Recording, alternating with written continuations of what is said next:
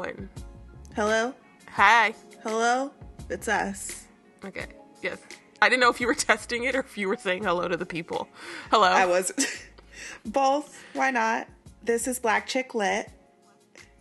Seconds ago, Danielle said that she was a mess um, emotionally, intellectually, spiritually. and physically, to be honest. And I coughed so hard I threw up yesterday. So we're That's where we're at. we're at. here. She said we're that's where we're at. She said we're not allowed to say we're back. So we're saying this is where we're at. Yes. so I'm sorry you're sick. Yeah. That's why I just said I wasn't going to say it, but I'm going to say it now. That's why this episode was kind of late because Molly got sick and I had a very Yeah, small I got nervous breakdown. and I got the flu. That sucked. Danielle had a nervous breakdown, I- I but also finished her studies. I mean, one is related to the Right? other. Yeah. Yeah. I was crying in a car last Tuesday when this book came out because I had convinced Uh-huh, myself I uh-huh. did so badly on the final exam that I failed the whole class and would have to repeat it. Mm-hmm, But that didn't happen. Sounds right about where you should be at at this point. you know, yeah. you're like, shit, what happened? Yeah. But that didn't But happen. you know, you you made it through. yeah. I got a B plus in the class. I'm proud of you. Thank you. Good. So- B plus is good. Yeah. B's get degrees. So, B's get degrees. There you so go. yep. I graduate. Oh my gosh. Less than two weeks is the graduation ceremony. Yay! December 15th. Yeah. So I will be an official extra grown up and I'm never going back to school again. Nice. Yeah. So I'm nice. hope you've been feeling better. I hope you are at least over the flu. Uh yeah, I like I said, I got a cold. We had a big gala at work and I got a cold. Oh no. And then my boyfriend got the flu, so I got the flu shot. And then immediately after, I got the flu. And then I was starting to feel better. I strolled into work. I was like, hey, everybody, what's up? And then literally yesterday, we got Chipotle. Oh no. And I was sitting and watching, um, right? Oh no, is correct. We were watching 90 Day Fiance, and I was screaming at the television. And then I was like, I don't feel so good. And I threw up everywhere. I'm so sorry. So it's been a busy couple of weeks, I think. Yeah. Also, Donald Trump is still mm-hmm. president.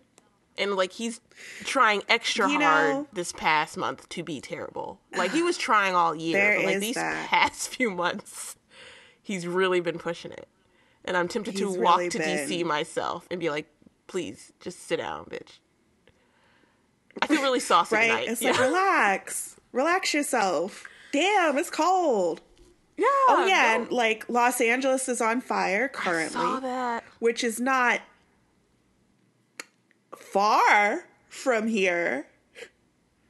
Um, it's kind of a uh, fiery hellscape. A lot of people have been saying today.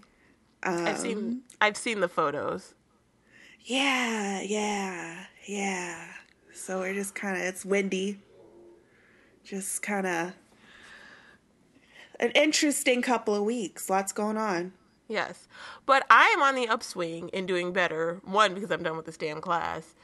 Two, Okay. because I mean I stopped ignoring I stopped paying attention to the news for a little bit. I wrote some letters to um some senators and a representative. So I feel like I've done something. So I and you know what? We are alive. Um, we're thriving, and we're we're still black. So, exactly. like like my grandpa said, all he's gotta do is stay black, and that's what we're here to do. So, they try to tear us down, and we say, mm, "Good luck with that." Like that anchor did to Kathy Ray. Like that anchor did to Kathy Ray. We're Uh, here to get your life together. You if you didn't know, this lady wrote a letter to an anchor in Atlanta, I believe, where she called her the N word. And I think the anchor leaked the email, and Twitter was on it and already has that lady fired from her job at Delta. People are not messing around this year, they're done.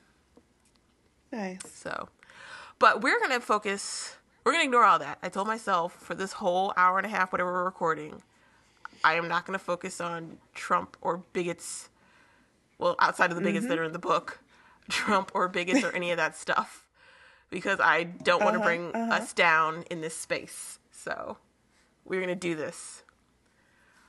Before we get to the book talk, we were gonna do some news talk though. Yes, as so, we normally do.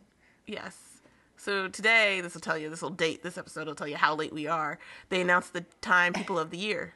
It was not Trump, despite what he previously tweeted. Uh huh. It was the Silence Breakers. Mhm. Mhm. And um, I remember I looked at the cover like briefly on Twitter. Today was like a pretty busy day, and I was just like, "Oh, what's going on here?" It came up, and I was like, oh, "Okay." And then one of my coworkers sent me a very angry um, email message saying, "Why is Taylor Swift on the cover of Time magazine? This is just because she didn't get a Grammy, and we still need Grammy nod or whatever, and they feel like they still need to include her somehow." And I was like, "Do you?" I didn't even recognize her at first. I didn't recognize her like, either. Like she's permed her hair or something, and I was like, "Who?" I mean, I she looks a little chubbier. I didn't even know that was her at first until uh, yeah, I didn't recognize her. on Twitter was like, "I know why Taylor Swift is on the Time cover, but why is Taylor Swift on the Time cover?" And so, Yeah. Now I don't want to, you know, say anything false. Um, I'm not. I'm not a fan of Taylor Swift. I Same. I don't like hate her or anything like that. I just don't like her. I don't know her. You know what I mean? I, I don't I can't I don't know any of her songs. I don't really know much about her. I don't like a lot of what she represents. Um, but I day to day I try not to think about her. So I don't know if she's ever really done anything. I know that she had that trial. I don't Yeah, she know lawsuit. if she's been exactly the lawsuit. Um, I don't know outside of that or in addition to that if she's really advocated for um, for women and this this this um, this issue outside of that. Like i when i when i've been reading about it when i've been listening when i've been hearing people talk her name has not come up. If again if i'm wrong because i usually filter actually i do i i have filtered her name uh, out of twitter um i forgot that i did that but i think i sent you the screenshot so if i am wrong like forgive me and point me to where she's like said something or advocated or done something that really is putting her at the center of this of this movement that would warrant her to be on this cover. But until then, I think that there are other women who have been speaking up, not just actresses, not just wealthy people, like across the board who have been speaking up and talking about how insidious like this this attitude towards women is and how sexual assault and um, vulnerable women in the workplace is a real issue that we need to deal with. And they've been saying it for years and years and years. And they've been saying it across socioeconomic platforms. There have been people talking about this. I have not seen Taylor Swift talk about this. Again, I will say, correct me if I'm- I'm wrong, but but show me where. I will say I am not a Taylor Swift fan, but I follow and consume a lot of pop culture because mm-hmm. that's how basic I am. And Taylor has faced a lot of criticisms. I mean, so she had the lawsuit and she sued a man who groped her for a symbolic dollar because she wanted him to admit she was wrong. Which, you know what? Mm-hmm. I'm fine. I'm glad she won and I'm glad it raised some awareness to that. Does it equal the level of the work that some of the other people in the articles have? in Because I skimmed through the article that the others have done. No, she's not even. She's one of the biggest names on that list. They also do Megyn Kelly and they do um Terry Crews. But I think when we're talking about this conversation of like sexual assault that we've been having and sexual harassment, she has not been a leading.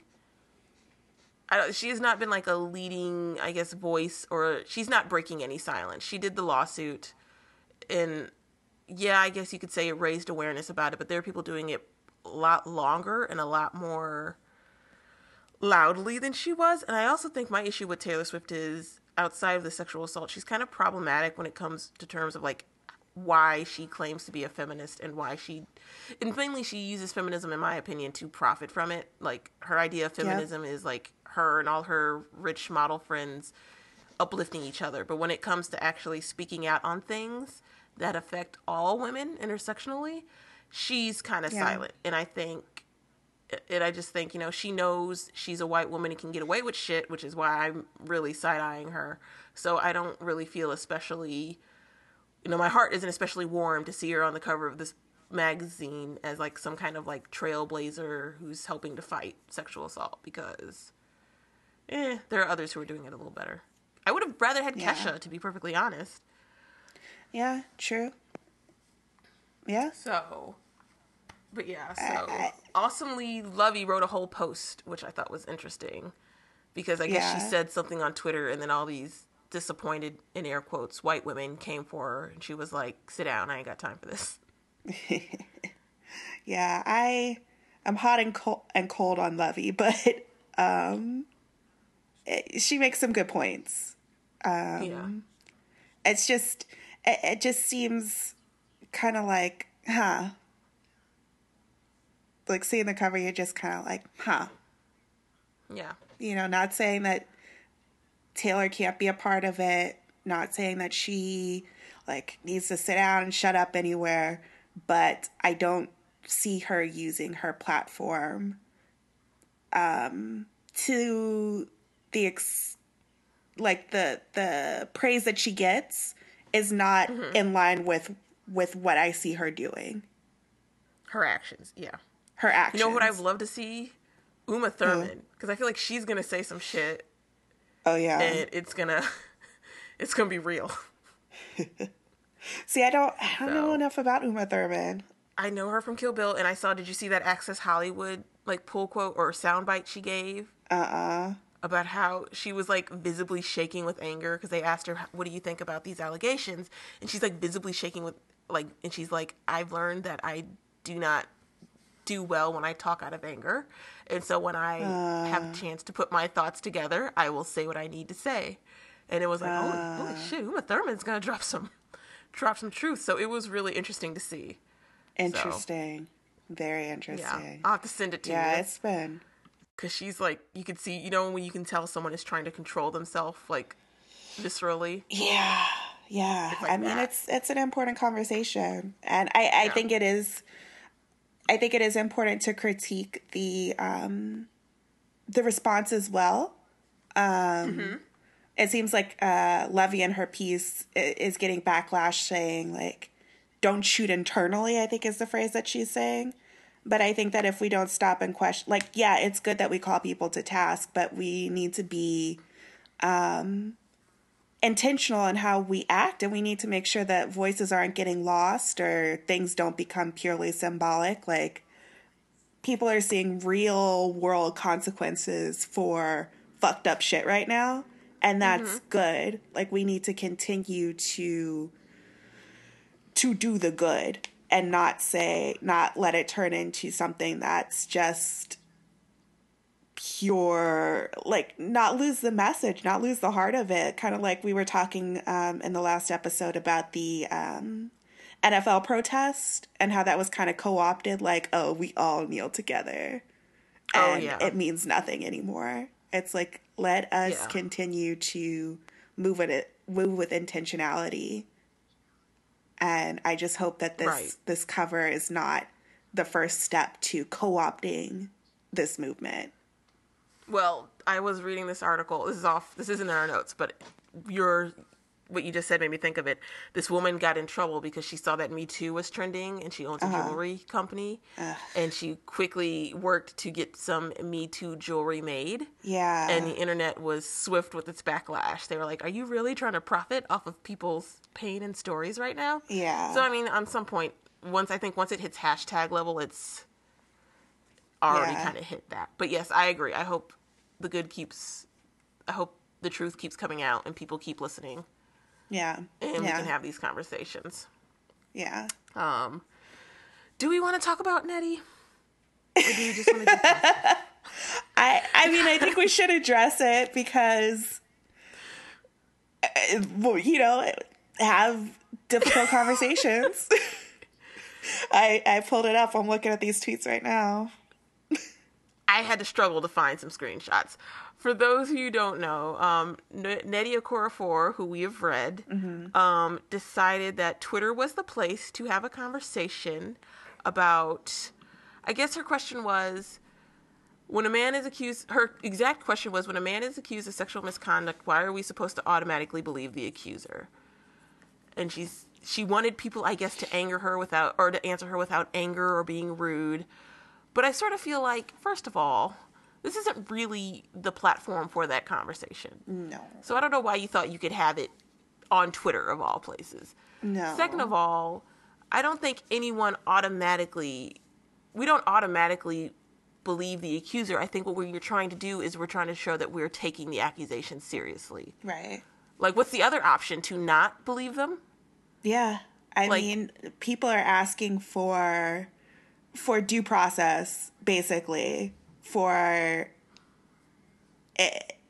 if the system worked as it sh- had been working as it should and a person who experienced um, you know sexual harassment or assault could go and have a process that was due to adjudicate this and figure out the truth and come up with a quote unquote just solution if that's the way the world worked then yeah, just saying automatically, oh, you know, this guy did this, this guy did that would be bad. But that's not that's not the way they this worked, and that's not what people aren't asking to automatically label someone as a rapist. They are asking for for their due process rights to be heard, to be listened to. They say yeah, I want consequences when these things happen. Uh, nobody's looking to burn people in the streets. They just want they want the process to work the way it's promised to.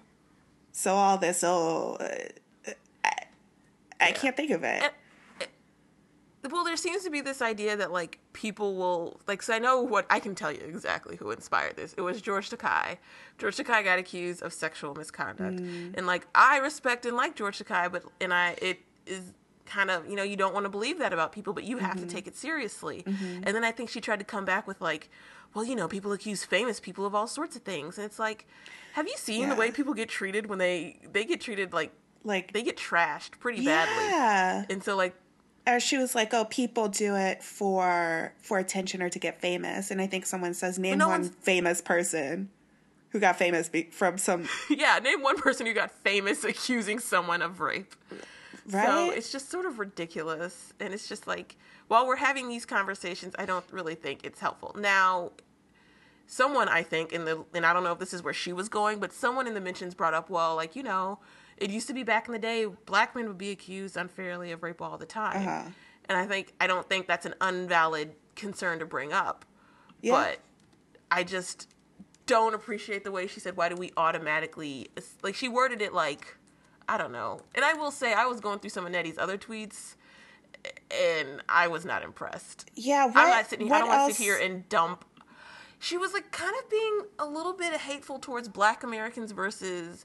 She was upset that Afrofuturism has so many African American writers. And people were Yeah, see, her- that's that's what there was something in the back of my mind was like Nnedi said. Yeah. Nnedi said something once, and I unfollowed her. What was yeah, it? and people what were trying was to it? explain to her that Afrofuturism was a genre that started with African American sci-fi Mm-hmm. writers, and so she's upset that there are not very many, you know, like native, like African writers in the genre. Mm-hmm.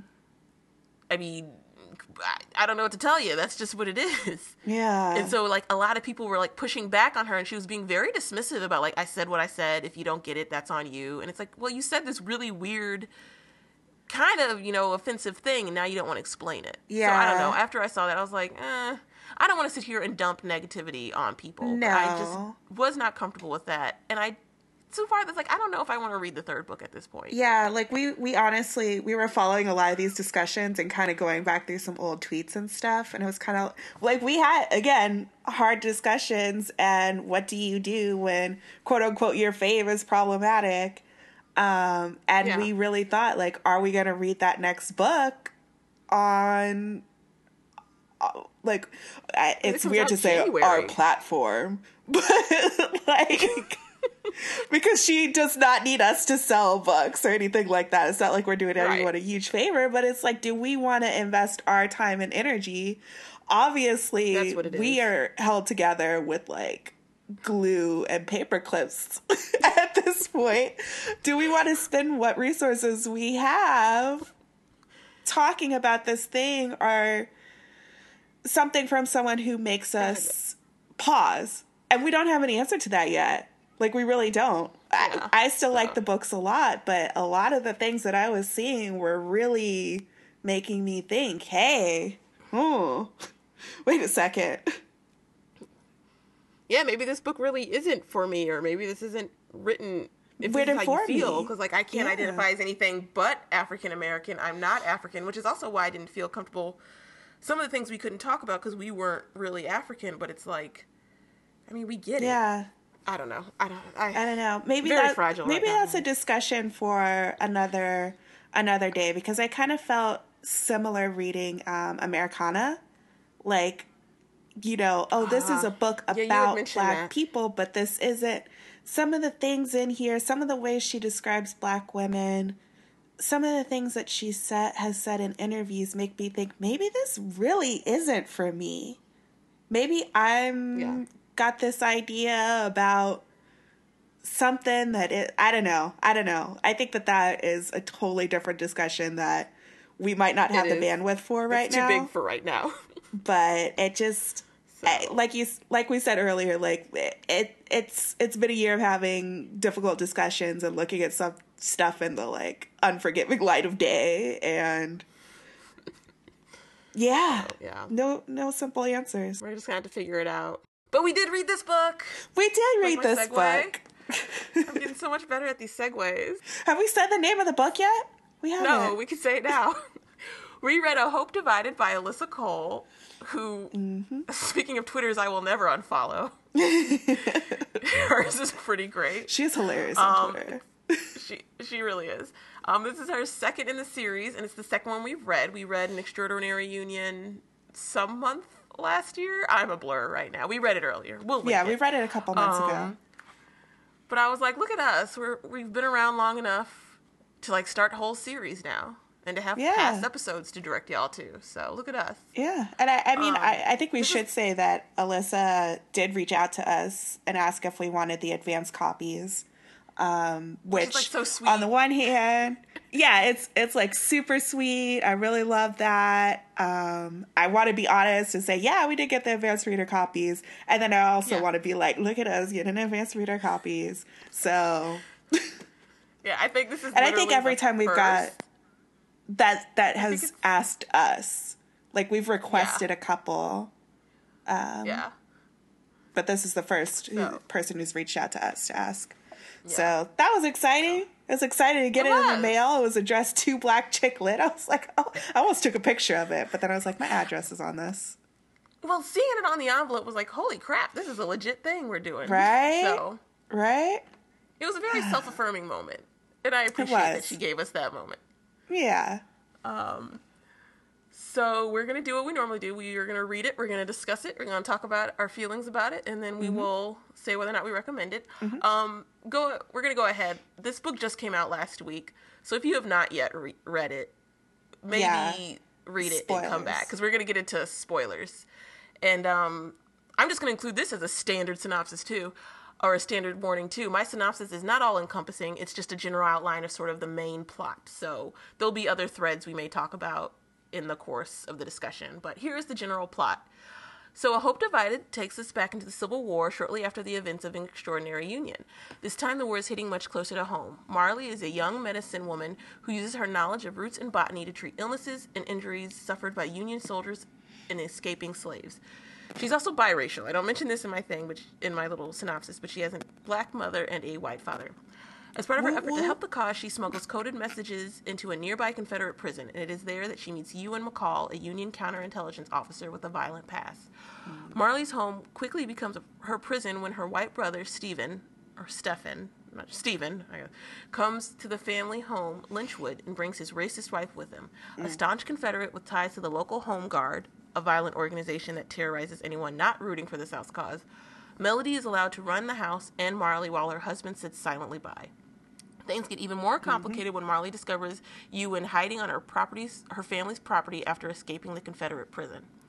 Confined to Marley's rooms, the two grow closer while things in the home grow more dangerous. Melody is taken I'll up with a violently racist Confederate officer by the name of Khalil. I kept thinking, okay, sidebar. I read Khalil and I kept thinking of the kid from Baby's Kids. That's an aside, ignore it. Um, who turns the family home into a makeshift home base. After discovering that Marley is actually Stephen's daughter, Melody threatens to sell the freeborn Marley into slavery. Faced with no other choice, the couple leave Lynchwood to try and make it to Tennessee. Along the way, they run into slaves and poor Southerners alike before landing with a group of armed and trained deserters. They stay with the group for a bit while Marley provides first aid and learn that and learn that the group has plans to go after Khalil. Eventually, the notorious Confederate commander and his home guard ambush the group, hog tying and severely injuring Ewan in the process. Marley and Ewan struggle to disarm him before eventually being saved by Daniel, who was mentioned in the previous book, and other members of the Loyal, Loyal League. The book ends with the two making a home in Kentucky where Marley is able to continue her botany work and they get there happily ever after. Yay! Yay. Um, that synopsis did not at all really touch on the romance. There was a romance in this one. um, uh, both the hero and the heroine have like issues with a capital I that work through. Marley has trust issues after learning her family had lied to her for her entire life, which brought her parents, which brought her, which made her question her parents' relationship with each other and their circumstances of her own conception. Ewan was kind of murdery and was aware enough to know that that doesn't exactly attract a woman. so we can discuss that too. Yeah, he was very like, yeah, I like I hurt people, and I Yeah, get it. Ewan was concern, like- but um. Maybe a step away from like a serial killer. one I read one review where they said like he might have been autistic, and I thought like, well, I don't want to say he's autistic just because he's like got social issues, but yeah, he he has. I don't know about a serial killer. I would do more like a gun for hire. Like he has a skill that he's very good at, and that skill you just happens no, to be no. Ewan, if Ewan was people. alive at a different time, he'd be like making. I don't know. If not killing people, then at least thinking about it. He loved him some killing. He loved him some torture. But I don't think he liked it. I think he, He also loved him some living in a little room in the roof. Yeah, so the part where she finds him, they're like together. I could not. I don't remember the sense of time, but they're together for a few weeks, just like hanging out in these rooms while they hide him from her crazy family. So there's a lot. I will say um, this one seemed to have more action and really like I guess less sex and romance than the first book did. True. But uh, I liked it.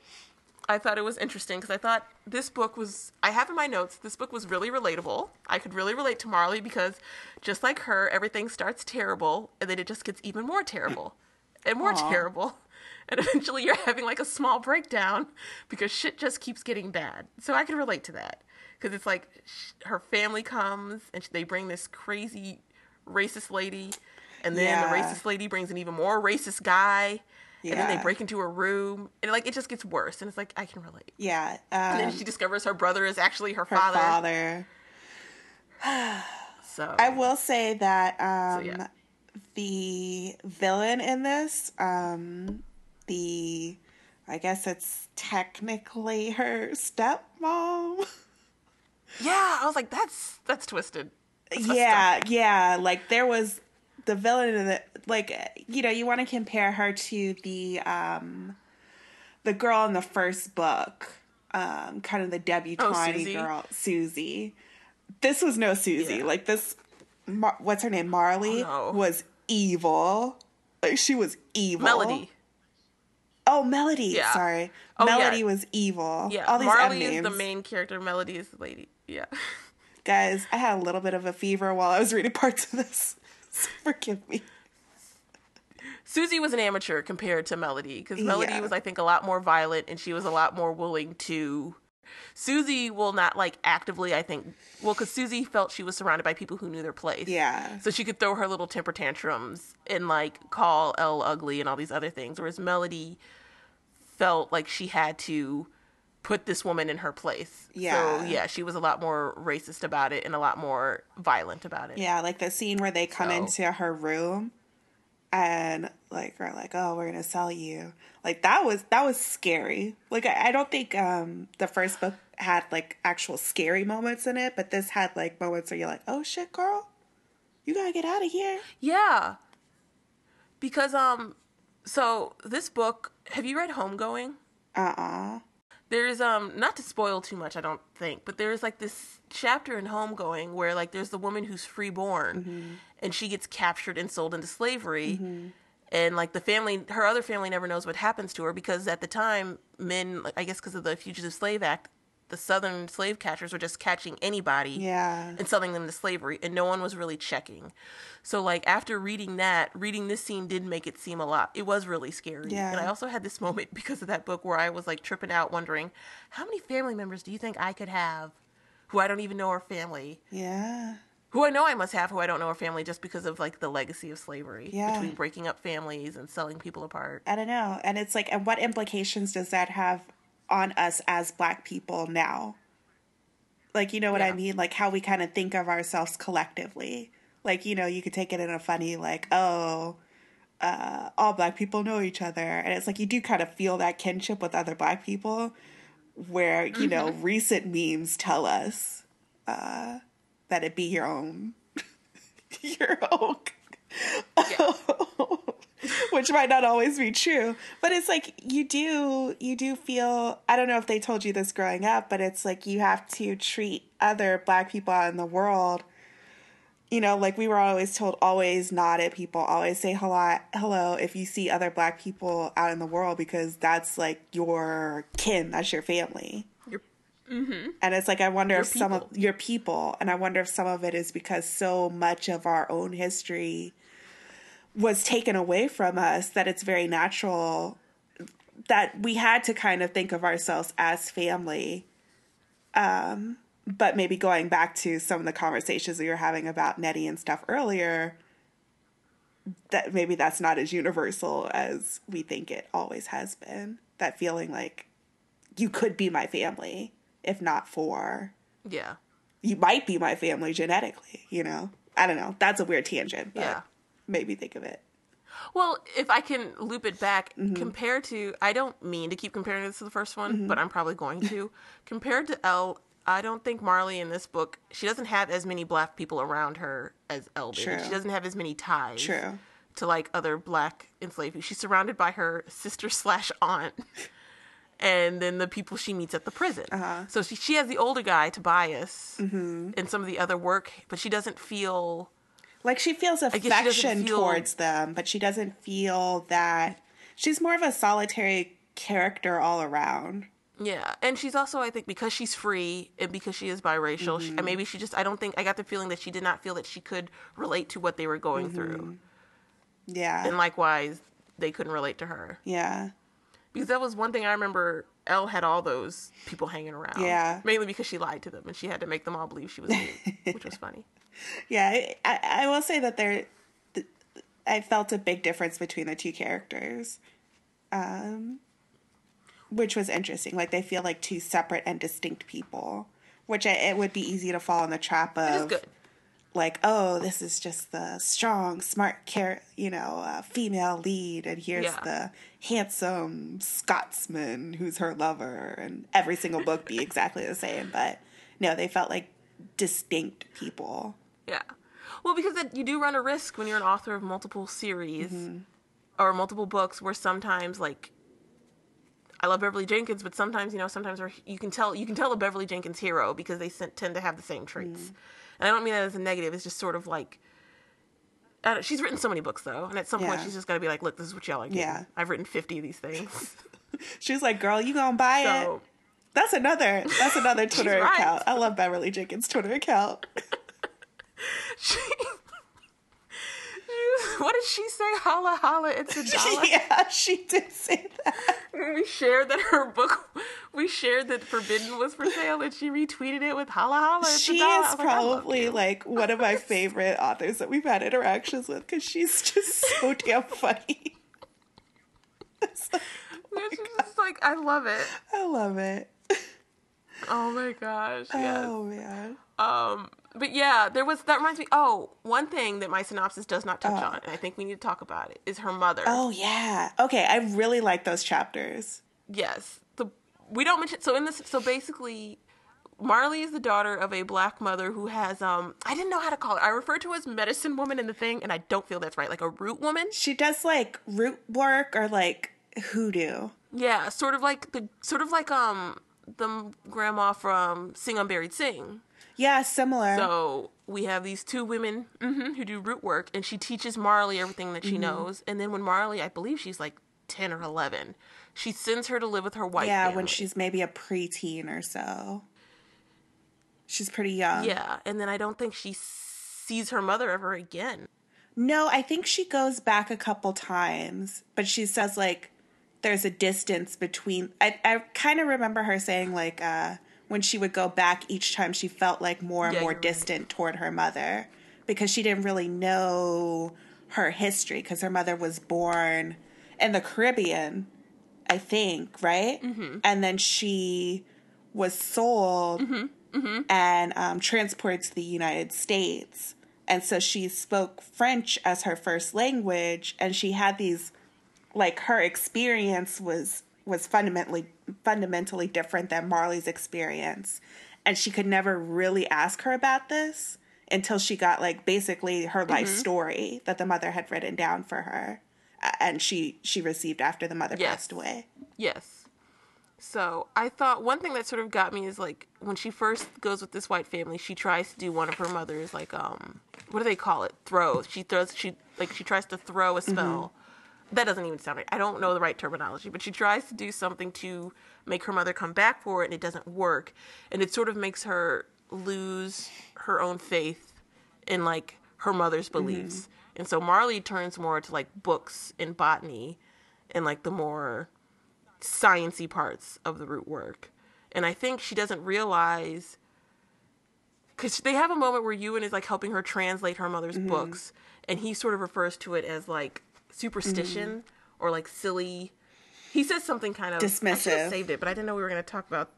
Yeah, and I I've saved all these other things, but he says something where he sort of dismisses it, and she gets sort of hurt because like this is what you think of my mother and of her, her her beliefs. Um, yeah, suddenly you're not too tired of hoodoo talk, and so he has to like sort of apologize for that whole thing because she feels insulted and slighted by that. And that was kind of a really real visceral moment because I did feel like an ouch for her because like that's a shitty thing to say. But yeah, the relationship with the mother was really interesting. Vivian or Vivian, I cannot pronounce anybody's names. Between Khalil, who I could not, is a, I kept picturing the kid from Bebe's Kids, and it really took away some of the violence of his scenes. Uh, so You know I love a baby's kids but joke. um i we haven't had a baby's kids In a reference in a, while that's true. um um, i think but yeah so i will say we're moving really fast that's because i have a lot of things to say if you ever want to stop me well i was going to say the reveal that Stephen, Uh-huh. stefan i don't know that Stephen Stefan is actually her father just It surprised me. just caught me. I was like, for real? Like, it messed me up. I was not expecting that at all. I, for some reason, held out hope that this guy would, like, grow a spine, tell his wife to cut the shit out, and, like, become a stand up guy. And then he just Yeah. left. And I was, like, legitimately had my feelings hurt. he bounced. I was like, oh, where, Huh? And it was like, where you? Okay. because, like, she. He, she's sitting here talking trash to your own daughter and cuckolding you. I think the book implies. Right. Yeah. Yeah. and then he just leave, like, and then you just leave her ass and Yeah. So now we're all like, dealing with her. I mean, okay. Again, you know, my last time I was like, wow, they just go ahead and fuck. This time, they probably should have just killed Melody. like, they probably. They probably just should have. I think she says something like, "Oh, I could do it" or something, but that wouldn't be right. And I'm like, "Bitch, she came up in your house, though. This your house." and you could do it in no. She could just she could slip something into a drink and nobody would even notice. Yeah, it's like her and Cahill or Cahill. Um This Let's your him Khalil, house. please. her and her the uh, sister aunt. And it was just It's like you really gonna let them walk in here like that? well, yeah, like You got a murderer up on the roof. that was so wild. Like, cause Let him handle things. He said he would. he does, he does. At one point, I bookmarked this because I kind of loved it. He goes, He's like, I can go take care of this. He's like, murdered? You need somebody murdered? he's like, what does he say? He's like. He's like, I'll kill him if he tries to hurt you. And then he goes, he understood too late that death threats weren't quite the way to make a woman feel safer with I you. mean, which I kind of found. He does. But I mean, he owns up to it. yeah, he he's like, he is. like you said earlier, he's got skills. Eh. It's like, you know, if a, a cricket gets into the house, I'm like, Frank, Frank, that's my boyfriend. Get the cricket, get the cricket. He gets the cricket, he takes it out. so if Frank was a trained murderer and there was someone in my house who wanted to kill my ass or sell me into slavery to be a sex slave, she points out specifically, I would be like, Frank, get this cricket out of my house. Frank, Frank, use your skills and take care of this problem for me. But again, I might just be a more violent person than will- romance allows for. I don't know. He was pretty violent. Like he described, like that's what I kind of found was interesting. He didn't like being He violent. just He was. just learned that he was good because he wasn't a good soldier. Yeah, he wasn't a good soldier, and they just learned that hey, he can cause people pain, Mm-hmm. and he's very good at it. And so that's how he served the cause. Let's talk about Ewan. I wanted to compare him to Malcolm. Okay, go ahead. I liked Malcolm. I like Malcolm too. Did you not like Ewan? I, I thought Malcolm was sweet. I thought he was lovable. He was charming. You know, even in the flashbacks, he's like trying to help it out and do his best. Ewan, I I maintain that Ewan, present day, without soldiers at the ready to let out this this murder energy, would be like, I don't know, shooting cats in the alley or something. Like Ewan was not not a good fellow. He was not totally right. I think you have a harsher reading of his character than I did. I guarantee I do. What was the biggest issue you had that made you feel? Was there any scene, or was there any line, or was there any like fact? Like, what made you decide this guy? was it it was was, he he talking something about like putting things under people's fingernails or something? Because that's what he did as an intel- counterintelligence officer. Yes. Yeah, and just the way he was kind of talking about it, like, you know, I might say, oh, if I make a peanut butter and jelly sandwich, I like to put peanut butter on both sides of the bread. But he was kind of like, you know, with that same, um, yeah, casualness. yeah, that I was like, that's a red flag, Ewan. I guess I just read it as like because he did seem kind of tortured. Like he has, so he and Malcolm Uh-huh. share this really bad history where his father, Uh-huh. his parents, they got cleared out of Scotland. His mother was raped. Right. His father, as a result, got drunk, and so it sort of shows that the way he protected himself was by sort of like becoming stoic. He like just didn't Yeah. react. He detached himself from things because that was how he was able to protect himself. So I just sort of saw it as he wasn't a very emotionally upfront kind of guy and he wasn't a good soldier but he would do he could do what it needed to be he could do what needed to be done to Yeah. get the intelligence that the union needed Yeah, and I'm not saying like, you know, because of that he was a bad character or a poorly written character or that I particularly disliked him. I'm just saying something's off about him. like would I hang out with who would I hang out with him or Malcolm? You know, I think the answer is clear. i did have i have like one of the questions on the i had a thing like if you had to choose you are trying to make an escape for freedom and you have a choice between Uh-huh. malcolm and Oh, Elle if I was if I was trying to make an escape for freedom, I would take you in.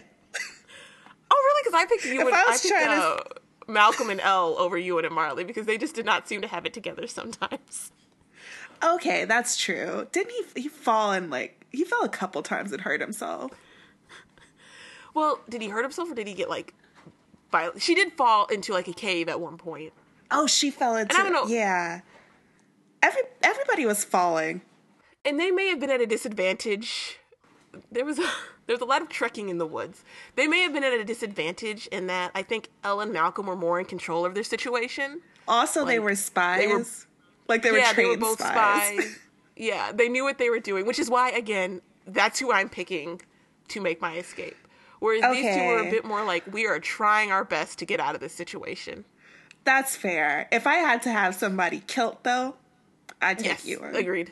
Like if I, I'd had to get the job too. done, I'd take you in. If I had to like have the intrigue and Bond esque, you know, me and you are gonna be in like the the suit and the dress and we're gonna like steal this guy's money or Ocean's Eleven or you know, uh, invade the party and steal the plans, Malcolm. If I if I just need a if I just need a motherfucker killed, Ewan. Yeah, yeah. If I was just trying to sur- if I was just trying to survive, yeah. Because like, well, in the end, he's hogtied, and this guy is the Khalil comes back. He's hogtied. He like kicks him in the shin and violently breaks his leg. Mm-hmm. And he's like sitting here bleeding. He's sitting here thinking, why didn't I kill this guy when I had the chance? Because Khalil is the one guy he let get to him. That's the whole thing. Khalil's the one guy he let affect him when he should have just been doing his job and should have just he got angry and he beat him up as opposed to being calm and cool. He reminds me of a there's a character. Never mind, I'm not going to get that geeky. No, Um, say he- it. You can't. You can't lead with that and then not say. on Star Trek Deep Space Nine, there's a character named Garak, and he tells everyone he's just a tailor, but it's implied that he's not. It's implied that he is. Ooh, he's a He has connections. Yeah, well, yeah, it's, that he has connections high up in the um, Cardassian government, and that he has tortured people for information. And he's really very charismatic and very cool, but he could straight up murder you if Yeah. if if he finds it convenient. And so I sort of Ewan sort of reminded me of that. Yeah, without the charisma. I don't even remember where I was. I feel like yeah, he was a little awkward, but that's okay. I find that endearing. But um, I don't even remember where I was going with this point before I got distracted by Star Trek. But um, I don't know. I just they did kind of stumble at the end though. He didn't. Oh, he didn't kill Khalil when he had the chance, which is why when he ran into him again, I was disappointed when once again he did not kill him. He hits him in the head with a rock. And then I think Daniel has to come and clean up and clean up the mess. And, and Daniel and one of the loyal league members cl- kills him. And I was like, "Come on, guy." Mm-hmm. So, sorry, I distracted myself with the the Star Trek reference. That's I'm okay. so.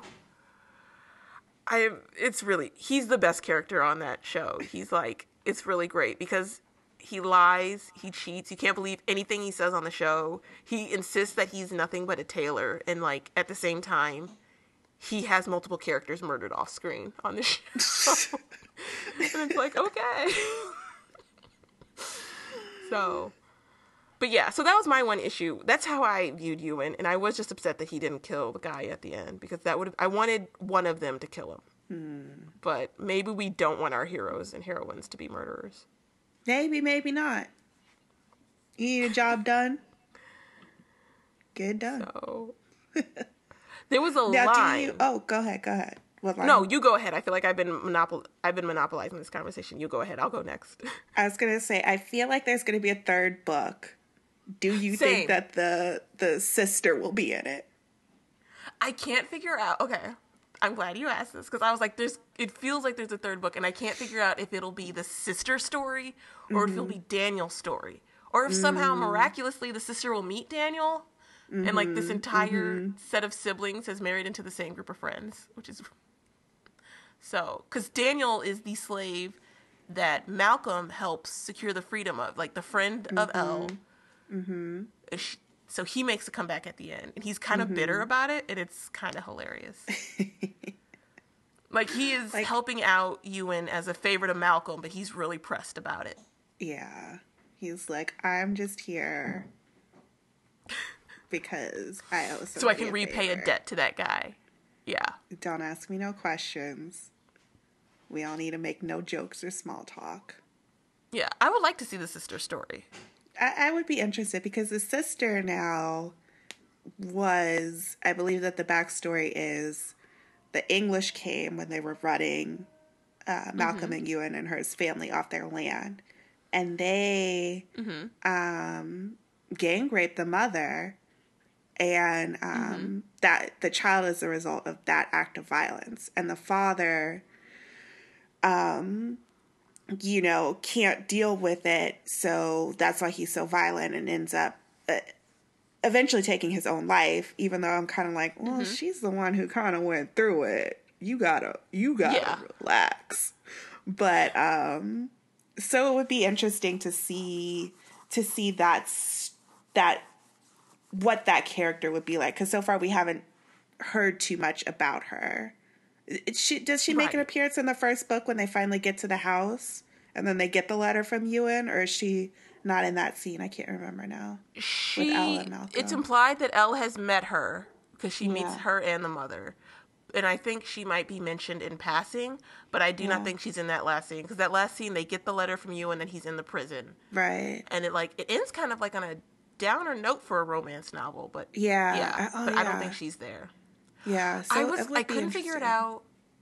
Yeah, because my thinking was, it seems like Alyssa Cole focuses on like women of color in her stories, right but she also focuses on women. Period. Yeah. yeah two women you know maybe it's two Yeah. women and they gotta well i guess it has to be a romance maybe they both have handsome males that come into their lives and they're just two kick-ass ladies who go and i don't know So- blow a train up or something Yeah. But yeah, but she also brought Daniel back. She didn't have to like bring him back as part, which also True. makes me think he has to have some story. maybe he blows up the train with them Love it. Like, why are we blowing up trains?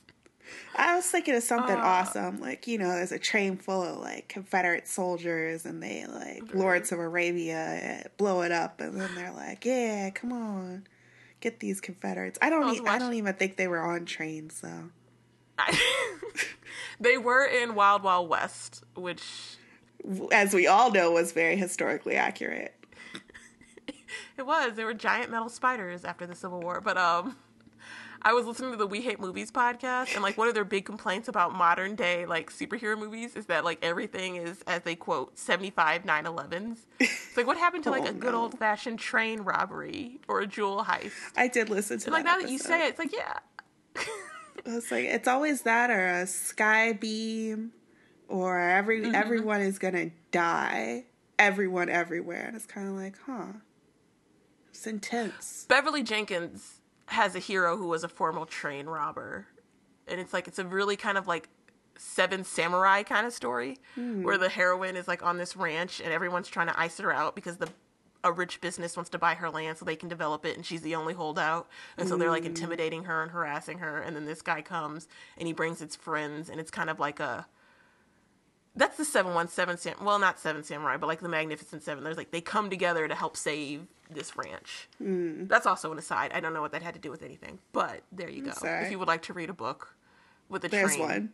robber there's one the taming of jessi rose is the title um, Oh. there was a line Uh, that i wanted your opinion of on Okay. page 145 when oh, I see you highlighting it. I see you highlighting it on the Google Doc because I also wanted to bring this up. and it's just her it's on page 145 Just read from page to the period that she wrote there. Just read it because it's a it's a beautifully crafted sentiment. It says, so the sister says, Don't you understand? Her skin might be dark, but her soul is white. Quotes Marlie's sister slash aunt, Sarah. To which I put, Shut up, Sarah. It's like Sarah, Because fucking it's sort of like- relax. My Well, that moment also kind of ruined me too, because like she already learned her brother is actually her father, and then she learns her aunt is running around saying, like, loves her but doesn't actually love her as she like Yeah. she has to make these conditions in her own head to love her own niece. yeah, loves her but is racist. Yes. Which I it's like mean, for a while I sort of like go ahead. in the era of Trump, maybe a lot of us are finding out. A lot of us mixed folks are finding out. I'm telling you, man, like this book was too relatable. I'm like everything is terrible. Right. And I read it as White women are showing their asses. I read this line in like a high shrill, like, her soul is white. And I think I just kind of southern accent? Yes, if I could do a southern accent, soul I can't do one. Is white. You know, put that hit that H real hard. Um, but I definitely Yes. read that line and I was like, Sarah, Sarah. It was just a. It was a very because I was rooting for Sarah. I was like, damn it. Girl, you just, oh my God, you just like looked into my mind and saw the gift that was there. I literally was thinking of Tyra when I read this we line. Were rooting for you, Sarah.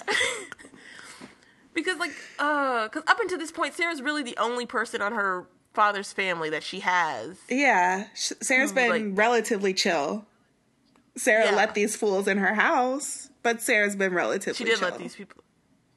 It is implied that she really doesn't have any control. Like, True. she's a woman. The brother owns the house. True. See, I keep calling her her brother. He's not even her brother. The father, whoever. I don't even know whose brother he is anymore. He, but he he went. Sarah's brother? I don't know. Oh yeah. He probably he probably is. I guess I assumed that they were brother and sister. Even He probably is. I was being sarcastic. okay, okay, yeah. I was really. I was like, wait, and I was like trying to think about. I was like really doing some math in my head. I was like, wait a second. yeah, I think they are brother and sister. But which makes me like I wonder like how young must he have been? That's what I was thinking Like, I because guess- she was Sarah when she's introduced in those that early chapter because she goes to get Marlie, right? Like Mm-hmm. she shows up, and I don't think she was that much older than Marlie. She was at least old enough to travel on her own. Yeah, but Because it's she comes by herself. yeah, so maybe there's a gap between. I mean, obviously there's a gap between Sarah and Marlie, but maybe there's a gap between the the siblings as well, an age gap. Yeah, and he may he may have been so absent that no one ever noticed. Like, hey, your brother is like twenty years older than you. Yeah, could have been. Yeah. So, but yeah, that line, I was like, I was rooting for you, Sarah. And well, it comes back because earlier in the novel, Marlie is sort of lamenting about how she loves her sister, but her sister never claims her as her Yeah. sister. And then you realize, oh, well, Well. that's why, because she's not. Yeah. So, um, do you want to talk about the fact that we don't have to because, as you say, your parents listen to this. Um, the sex in this book, both of the heroes are sort of like inexperienced, which is a another big difference from Malcolm and Elle because they were more sexually experienced. Yeah. Malcolm was like, more, here it guess, is. Less. Whereas both of these two were not. Yeah. Like it's implied that Ewan doesn't he say something like he just women don't like hanging around him or something because of who he is as a person. We read this book. To be fair, we read this book a month ago because we were really going to do this I know. early, And then then life I fell apart and Molly got sick. So we know it. We're just some of the finer details, and I reviewed it before we we did this meeting, this episode. And you read it quick too. You were very excited. It. I can read the stuff yeah. fast. Um, but yeah, he was. uh mm, Yeah, he didn't have the swagger of his older brother. He he doesn't really like. I think it's it'd be interesting if there was like ever a crossover, like an Avengers style universe, Avengers style book. I just imagine Malcolm just like smacking him in the back of the head and be like, "Oh, Ewan, Get it together. get it man. together, boy." Um, because like their first interaction, and I have never read a romance novel where they do, and I know there's a name for it, like the Greek style of sex, where there's like no, this is getting blue, um, where there's no like penetration, and it's like between the thighs, and I'm like that was different. Like I had never come across that in a romance novel. I don't even know what it's called. I'm trying to Google it, and I'm afraid of what the results are gonna be. oh yeah, you're right. Um, um, don't Google it. Um, don't Google it. Just, I am taking this for all of us. There's a name for it. Enter something. Damn it. Um, I am getting some intercrural sex is what it's called, where it's um, it's between the legs, the thighs. So that was different. They were a lot more awkward than our other yeah, they were stumbling. Like they were really good at, um, you know, set it up in that attic room and translating and the shy looks and stuff. But when it came down to just fucking, Yeah. they were more timid. I like how you just say it what it is, Molly. you are not shy. well, yeah, because also, um, I think there's this one sweet moment. So if we may get with the the lovey stuff earlier, they run into a lady who has been raped, and Marlie tells her how what to take to avoid getting mm-hmm. pregnant, or maybe to end a pregnant an unwanted pregnancy. So after they finish having sex, full on real, not real, that's a bad way to describe it, but full on penetrative sex afterwards, he brings up, "Don't you know how to end a pregnancy?" And Marlie's like, "Yes." And he's like, "Don't you see your mother? If your mother didn't want you, because up until this point, Marlie has been agonizing over whether or not her mother sort of got left with her after being used by her father. He's like, if you're if you knew how to get rid of a pregnancy, your mother knew how to get rid of a pregnancy, but she didn't. She kept you. And he says this like really sweet line is that's um do not ever think that you are easy to walk away from. And I thought that was really a sweet moment because I thought well he has terrible timing to begin with, but Yeah. he fixed it at the end. And I just thought like they had very sweet moments when they talked to each other and they actually listened to each other. They had a problem where sometimes they didn't listen Yeah. to each other, but when they did, I thought it was really sweet. And that line was probably my favorite from like the romance parts. Yeah. Cuz he is pretty enamored with her from right off. He is. Like she she delivers books to the prison and he like reads the letters. and he like looks up and sees her and he's like, "Oh my god." Yeah. Yeah, it's really cute. Like he writes her note, she writes him notes, and he like reads the notes over He's and over again. himself And she has a Socrates. nickname for him. Oh my god. Yeah, she calls him Socrates. Molly is probably like rolling her eyes. I can picture it. I Molly is over. Was. Molly is too cool for this. I thought it was really sweet because I'm like a sap like that. No, and I, mean I. I like I like sappy romance stuff, but I was just like,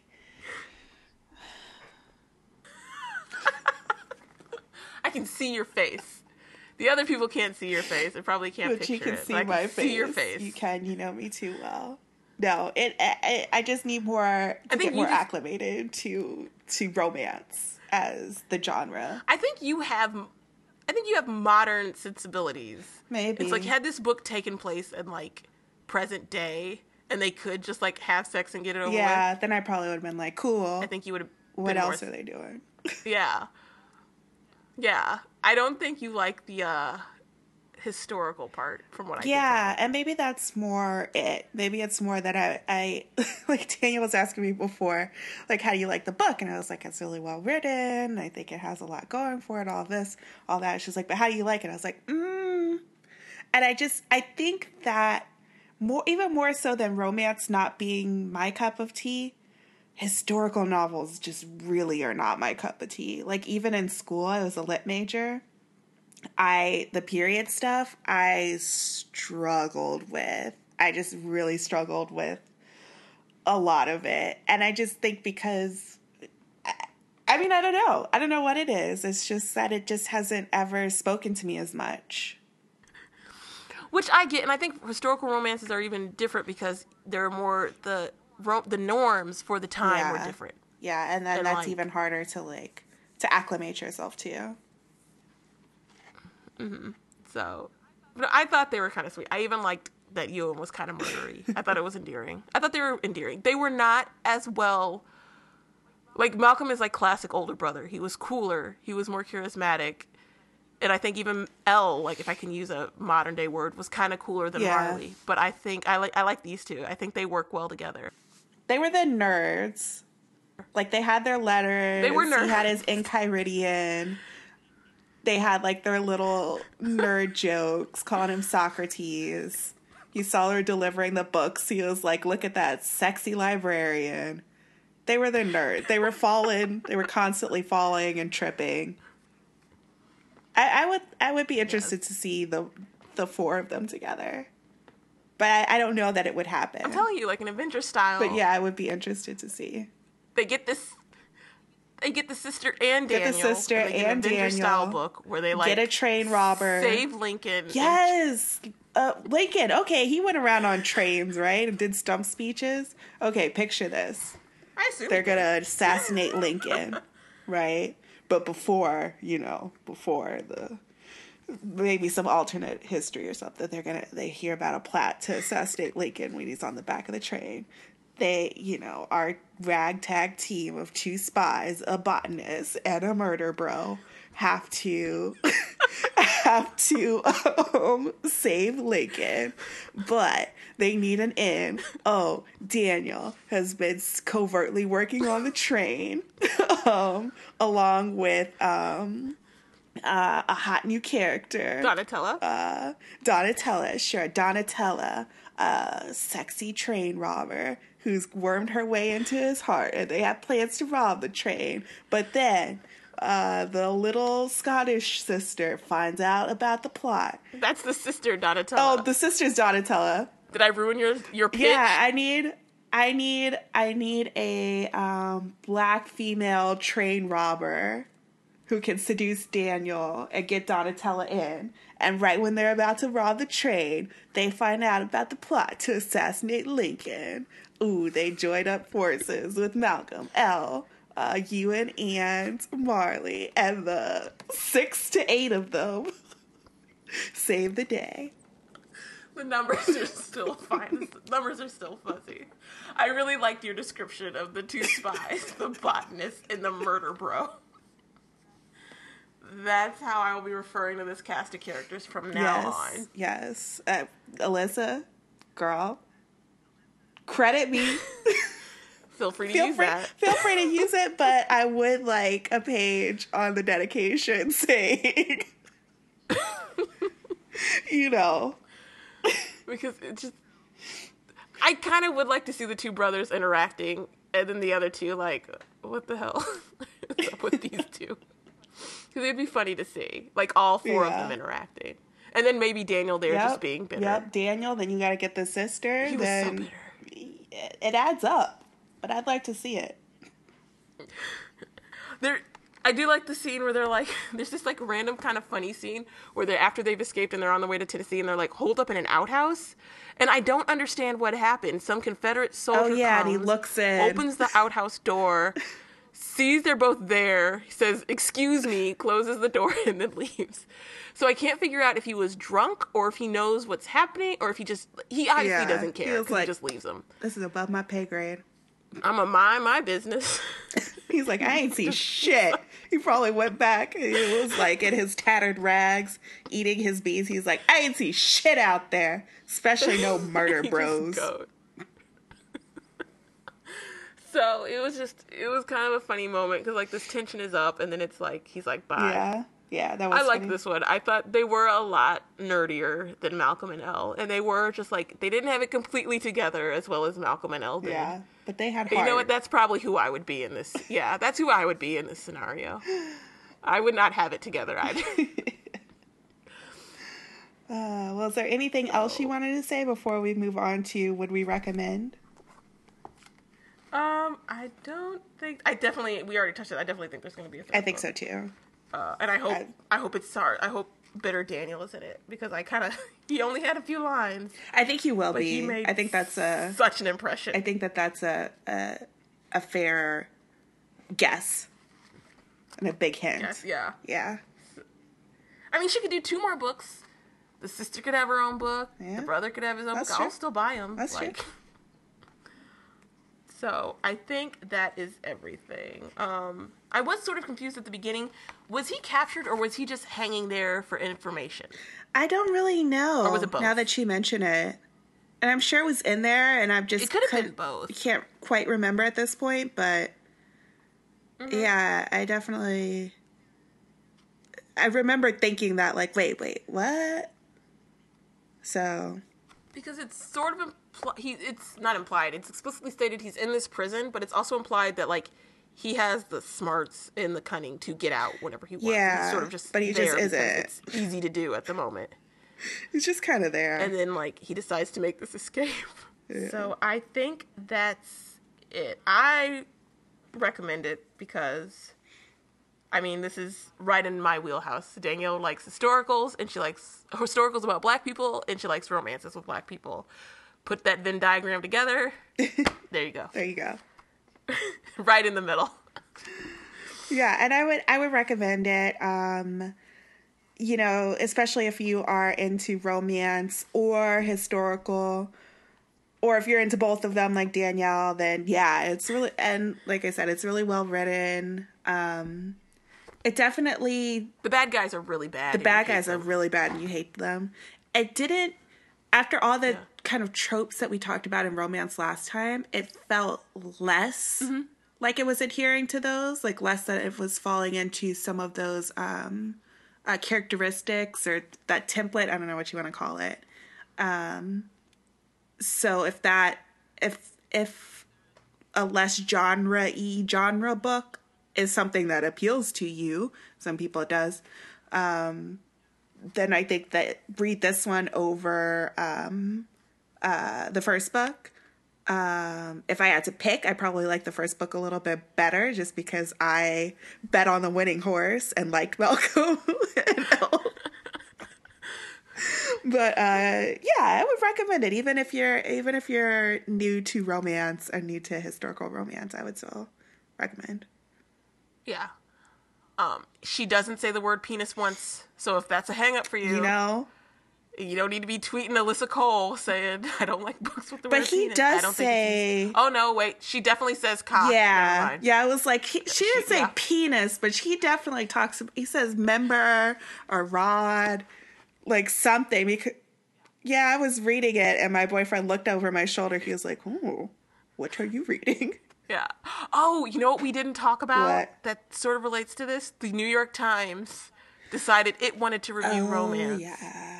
And it did such a terrible job because for some reason they decided the person they wanted to do the review was an 80 year old man and didn't even like romance. Didn't really like romance. Didn't really know what all this this lady talk was about. Intrigued by it, curious, titillated, but also Did- confused. Didn't see the point. Didn't see the point. Tried. My favorite was how it was my favorite how it was supposed to be a roundup of new books in the genre and like some of the books he included were like 17 years old. Like yeah, that came out in 2002. Well, guy. you know, in the grand scope of time, Danielle. Just a blink Oh of God's gosh, eye. just- Are we here? he got a little racist because he was talking about this is Alyssa Cole tweeted it. He was talking about how there was one romance which featured African an African American couple, and he said, although you wouldn't know they are African American if not for the photo on the cover, and everyone was like, "What are you talking about, guy?" Like, He was like, did they, what didn't did even eat a single piece of chicken, fried chicken. I was like, oh yeah. There wasn't a single ain't in the whole book. No, I like, you counted. I looked. It's like, what you trying to So say, it boo was just, it was just, and then they doubled down because everyone was like, "Wow, this is terrible," and they were like, "No, you all just don't know how to criticize. Yeah. you don't know how critiques work." Yeah. And so they doubled down and didn't own up to the fact. And the New York Times have been doing that a lot because they did just recently do that puff piece on a Nazi. Yeah, and they were like, "No, you all just don't get, it. And I was like, mm, no. I mean, I know Nazis go to the Trader Joe's and stuff because that's where I saw the guy with the two big Confederate flags driving around the black neighborhood. It's like, no, I know. I know that bigots and racists live in the neighborhood and look normal because those are the people who harass people. Yup. It's cousin Jed I and Bobby. Yep, they're not like trolls who live under a bridge. They look like you and me. I know. I know. Well, they don't look like me, but uh but I hate those pieces because they're just writing to other white people because I don't think there's anyone who's of any color who's surprised that Nazis That just look like literally what I'm saying. Joes. Like it's no like they one got eyes, they got arms, Yeah. they got legs. They are people. They are not a Yeah. mythical beast monster. There are Yeah, so yeah, stop- stop pretending like this is new.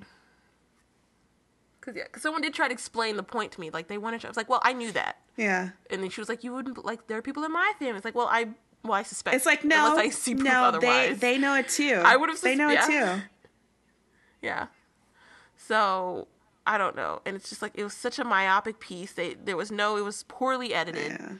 So I don't know. The New York Times. I also know they're having some struggles. So they are losing copy editors. They are losing money. Their their free articles have gone from ten to five. Personally, I don't mind it by New York Times. I think they believe their their own hype for so long that they are the paper mm. of record that they don't actively try to have any standards anymore because it must be great the New York Times did it, mm. which isn't the case. Yeah. So, but yeah, we never talked about that, and I think now it's so old, and I think everything has been said. But yeah, that was pretty great. Yeah. The New York Times trying to do romance. Mm. Um, but that's it. So yes, that was A Hope Divided by Alyssa mm-hmm. Cole. Um, I think we pretty much spoiled everything. Mm-hmm. So hopefully you've read it. if not, go read it oh, anyway. I'm sorry, we gave you a warning ahead of time. Yeah, go read it anyway.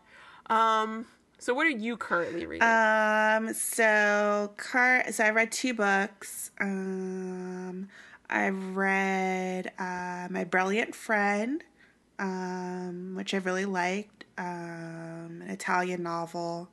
Um, uh, because I was like, you know, I haven't. I I started feeling a little bad. I was like, you know, I haven't really read any Italian books. I should probably get on that. So I read it, liked it. Um, I'll probably read the next couple. Um, I don't know. It's kind of hard to describe because it's it's a translated work, so I I don't know quite what I'm missing mm-hmm. because there are parts where she's like, "Oh, we're speaking Italian, we're speaking in dialect, and all this stuff," and I don't know. It's just like, what am I missing? Like what, what? I don't know. I feel like I gotta read like a companion piece or some criticism of it, and I literally like just finished it, so it's still like really fresh in my mind, and it's part of a trilogy. So I'm like, okay, where what's happening mm-hmm. next? Um, and then I also read um, uh, Wise Man's Wise Men Fear, which is the second, mm-hmm. the follow up to A Name of the Wind, which I talked about last time. Um, and I just absolutely love these books. Like they're so amazing. Like this is probably going to be on my end of year list, but I just had to say Kvothe is that bitch. Like he just is that bitch in these two books, and I'm like, you are such an asshole, and you're nuts, and you're like super charismatic, and I just, yep, this is exactly the type of main character I love reading. Like, imagine um, uh, Malcolm on steroids. I was like, yeah, yeah. I just, I'm really in love with these books. I, I, probably won't say too much until we do like our end of year wrap up, but please, somebody read these books and come mm-hmm. talk to me, and then we can all get excited when Lin Manuel like writes the songs for the movie, and we can geek out over them because everyone in my life right now is talking about how excited they are for Star Wars as Star Wars and who do you think what's her name's daddy is and do you think this and do you think that and what the fuck is a prog or a porg or I don't know it's some kind of Pokemon and I just want to talk about the nerd stuff I like and no one wants no one wants to talk to me about it so I'm salty. I have two things to say mm-hmm. to that. One, I'm glad Malcolm has left such an impression on you that you're using him to refer to other characters now. And I hope Alyssa Cole hears that too. I think Porg or Prog or whatever, does it not look like a straight ripoff of Gus from Saga? Every time I see it, I'm like, why is oh. why is that character from Saga in the Star I Wars movie? Really... Doesn't he look just like Frank him? is refusing to watch the trailer. He looks like the little seal. So I have not seen the trailer. like I saw it once. We went to see Thor and I was kind of like, I don't know, my eyes kind of slid out of. I'm just, I'm sorry, guys. I just, I can't follow Star Wars as much. It just doesn't. There's just a blank spot in my mind. I just can't latch on to the story or remember the characters. So when I think, uh, I like the new trilogy. Yeah. Yeah, I really like the new trilogy. I'm not a big fan of the prequels, and I'm not even that big of a fan of the original trilogy, but I like the new ones with John Boyega and Daisy Ridley and Oscar Isaac. I like them. Yeah, I, I like John Boyega and I like Daisy Ridley. I cannot remember what their names are in these movies. Rey and Finn. Okay, I don't. It's like what did I? I said like, something I the other day was like water going over a smooth like river stone. It's like it's made no impression on me, and it's just very very difficult for me to remember. Like someone again going back to those Marvel movies, uh, we saw it or something. I was like, that was fun, and um, I had some like comic books up on my wall at my office, and so was someone like said something like, "Oh, you know, the collector or this or that in the movie," and I was like, "Okay, but who who was that? That was uh um." It, so she was she was referencing the guy in Thor, who is from uh, Jurassic Park. Uh, whose Jeff name? Goldblum. Jeff Goldblum. So she said uh, something something the collector, and I was like, "Oh, Jeff Goldblum," and um, she was like, "Who is that?" She's she's she she's a little bit younger than I am, so I was like, you know, when she said, "Who is Jeff Goldblum?" I don't recognize that name. But then she was like, "No," and she's trying to explain it all to me, and she's like, "Well, I thought you'd know because you have uh, comics up on your wall." And I was like, I was like, yeah, like my nerd, my nerd, nerd credits have been called into question so many times because I'm not, I'm not hip to the right nerd stuff right now, and I'm salty. I'll admit it, I'm salty. So please, please, someone go read these books, please, so we can say we read them before they got popular, and talk to me about them on Twitter. Um, I'm Butterball Jackson right now, and I'm looking forward to it. Yes. And um, this is my assignment to you then, Mm-hmm. because you are nerdy in this right field. Watch that trailer and tell me if that little animated seal does not Looks like us. Gus. From Saga. Did I ever show you Frank got me a little stuffed Gus from Comic Con? Mm-hmm. And he looks adorable, and I love that character. And that's why And every time I see the trailer and I see that little animated thing, I'm like, what's he doing in this movie? You're And like, why is Gus him. here? Does he have a big axe? No, and he's not wearing Oh. like his little overalls, but he looks the character like the design. He doesn't have any clothes on, does No, he? No, not in the Star Wars. I don't Yeah, approve. he wears little coveralls in because okay, are there animals? Animals are always wearing clothes in Star Wars, right? No, Chewbacca. Well, I It's like a- Chewbacca wears a bandolier. Is that a sash? Yes. Is that the sash he has on? Yes. Right? So, like, Yeah. why does he wear clothes, but this other guy doesn't wear clothes? It's like, why is Mickey friends with Goofy, but then he has Pluto? It's like, what are the rules? I don't know. Those are different questions. I just want you. Why those little future. Teletubbies, those little are um those little Furby things in Star Wars, they wore clothes. Why is it Did this they? new thing Oh, wearing the clothes? Ewoks. Wasn't it implied that Are they like, the little teddy they- bears? Yeah, they like murdered a bunch of people and stole those clothes. Oh, did they? The Ewoks were a lot more violent. The Ewoks, whatever, were a lot more violent than I think people give them credit for. Like, there were multiple times when they threatened to eat the main characters. I don't So- remember any of this, Danielle. And I watched these movies last year. I watched all of them. And I don't I- like remember I said, any of it. My mind's I just- going. I just like the the Force Awakens. Like I'm, I do not like. I don't even like Rogue One. I don't even like the little ones they're doing in between the trilogy. I like the Force Awakens, and I like that part of the story. Everything else, I'm cool on. Yeah, but you, So. you're more of a Star Trek person, though, right? I'm more of a Star Trek person, which is why I definitely made that reference about the murdery tailor in the middle of this. episode. And that's not even the first time I have referred to that character on this oh, podcast. really? I'm gonna have to go back and listen now. So Okay, what are you reading? I finally got my hands on a copy Uh-huh. of Don't Call Us Dead, which ended up not winning, but it was longlisted for poetry in the National Book Mm-hmm. Award. Nice. Um, and I am currently reading An Unkindness of Ghost, which is sort of a sci-fi book by Oh. Rivers Solomon.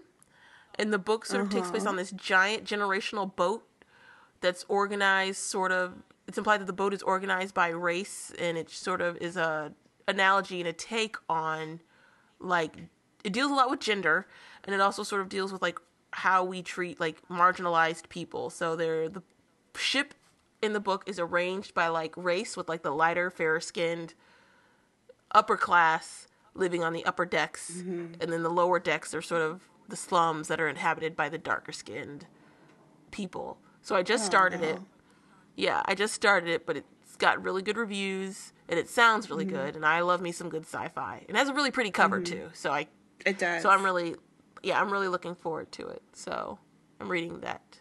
Oh, and to bring it back, Alyssa Cole sent um the galley for her next book, Girl is on Fire, um, which is a contemporary. Um, I have it right here. Wait a minute, what's it called? Um, a Princess in Theory, which I'm getting Coming to America vibes from. Basically, Or what's a this new girl? This suits girl. oh Meghan Meghan. I can't remember her Mm-hmm. last name. Merkel? Merk? No, not Merkel. Meghan. Yes, Prince Harry's fiance. So yeah, so I think it's um a galley. I'm really excited. I'm gonna be reading this probably tonight, and it seems like there's a prince who goes to America to find his queen, and then he finds her, and I'm excited for it. It's a contemporary, so I'm reading that one. I think it comes out in January. Let me look it up, because I don't want to tell you all wrong. Um, they they usually have the date on the book. This one doesn't. This one comes out. Um, it just says 2018, which is not helpful. Oh, February 2018. So that's what I'm reading. Nice. How, so I think we're we're reading up. I think we just did an episode. Um, I was looking through my notes and I realized we never at all in this discussion touched upon how this book deals with the Southerners in the South. Like the whole point of the book was to talk about Southerners in the South who didn't want to fight for the South. Oh. Yeah, yeah, that's okay. we talked about the characters. Next time. Next time. Yeah. There is, we'll just say it now, there are many characters in the book. I'm looking through our notes as we finish up. There are many characters in the book who are Southerners and they don't believe in the succession successionist cause. So they're skulkers. Mm-hmm. I mean, it's a point, I've deeply layered book. It is, and as I always say in my week synopsis, I can't cover everything. So Yeah. I did have to Google what a bushwhacker was. and they were basically the Missouri version of Jayhawks. So, Oh, wah, wah. interesting. Um, I guess I, they couldn't have named the school. What if we had been the Bushwhackers? That's terrible. I. So yeah, Molly and I went to Mizzou. Still better than the Jayhawks. We have a rivalry with Kansas, and I- can I just say I'm like, it ain't that serious because you know there are some coaches. I think I told you that there's some basketball coaches they make sure that they fuel up on the Kansas side so they don't have to buy Girl, gas. In it might not be that serious in St. Louis, but in Kansas City, it's serious. I love Kansas. it's I was thinking very- of moving to Kansas City. I was like, I want a job in Oh, KC. yeah. Yeah, you should. I was like, get back to my Oh. roots. So yeah, I But mean, yes. like, definitely this book is very layered. If there's something we missed or that you want to talk about, um, hit us up me. on Twitter, yes, at Black Chick Lit, or Instagram, BCL Podcast, or leave a comment on blackchicklit.com. Um, you can also send any questions or comments or any other things you would want us to talk about to contact at blackchicklit.com. If there's something we missed or you want to talk about, hit us up. We read it. We'll respond. Yes, We're not doing anything. I mean, seriously, I'm out of school now, so I have nothing but time. We do have a bonus question. I just, I think I was meaning to ask this, and I was going to ask Molly, but now I'm just going to ask mm-hmm. it. It's safe enough. We want to know what is the best book you read in 2017. Yep. So, What is the best best book or best thing that you read? Essay, a comic, yeah. anything. So it's the best thing Let you've read in 2017 because we're going to have our roundup episode. So we'll do our chat and then we'll do our roundup and we'll focus on what we read. So Yeah. hit us Yeah, up. so no book for next month, right? Right. Um, it's just us talking, which we clearly don't do enough of. Um, if you see us on Twitter and you have two randos from at Danny Lacey or at M dash, that's also us. That's So also free to- us. Yes, to check us out there. We're sorry if we're just like Um, randomly liking your stuff. And you're like, who is that? I do that That's sometimes, us. and then I'm like, people probably don't know who I am, so I should we should start making it a practice to say who we are personally. Um, Don't forget to rate, review, and subscribe to us on iTunes or Apple Podcasts or whatever we're calling that platform, as well as Google Play. That helps other people find us. So Yeah. And um, we want to thank Sweet 45 for use of our theme song, Jonesin. Um, you can find them on SoundCloud um, if you are interested in hearing more of their stuff. Yep. And I think that is it. I think we just had an episode. It's our final so. read of the year. Ah, yeah. Final read of 2017. Yeah. Not our personal final read, but our final No. read altogether. Yeah, yeah. So. So. Let us know what's the best thing that you've read in 2017, and we will see you in two weeks' time. Yeah, later this month. We're going to have to really record to get all these out before 2018. I 2018. know, we're going to have to be on it. Yeah, we'll do it. We're up for the challenge. Yeah. Anything to avoid reading the news. Right? All right, guys. Thanks for listening. All right. Thanks. Bye. Bye. Stay sane. フフフ。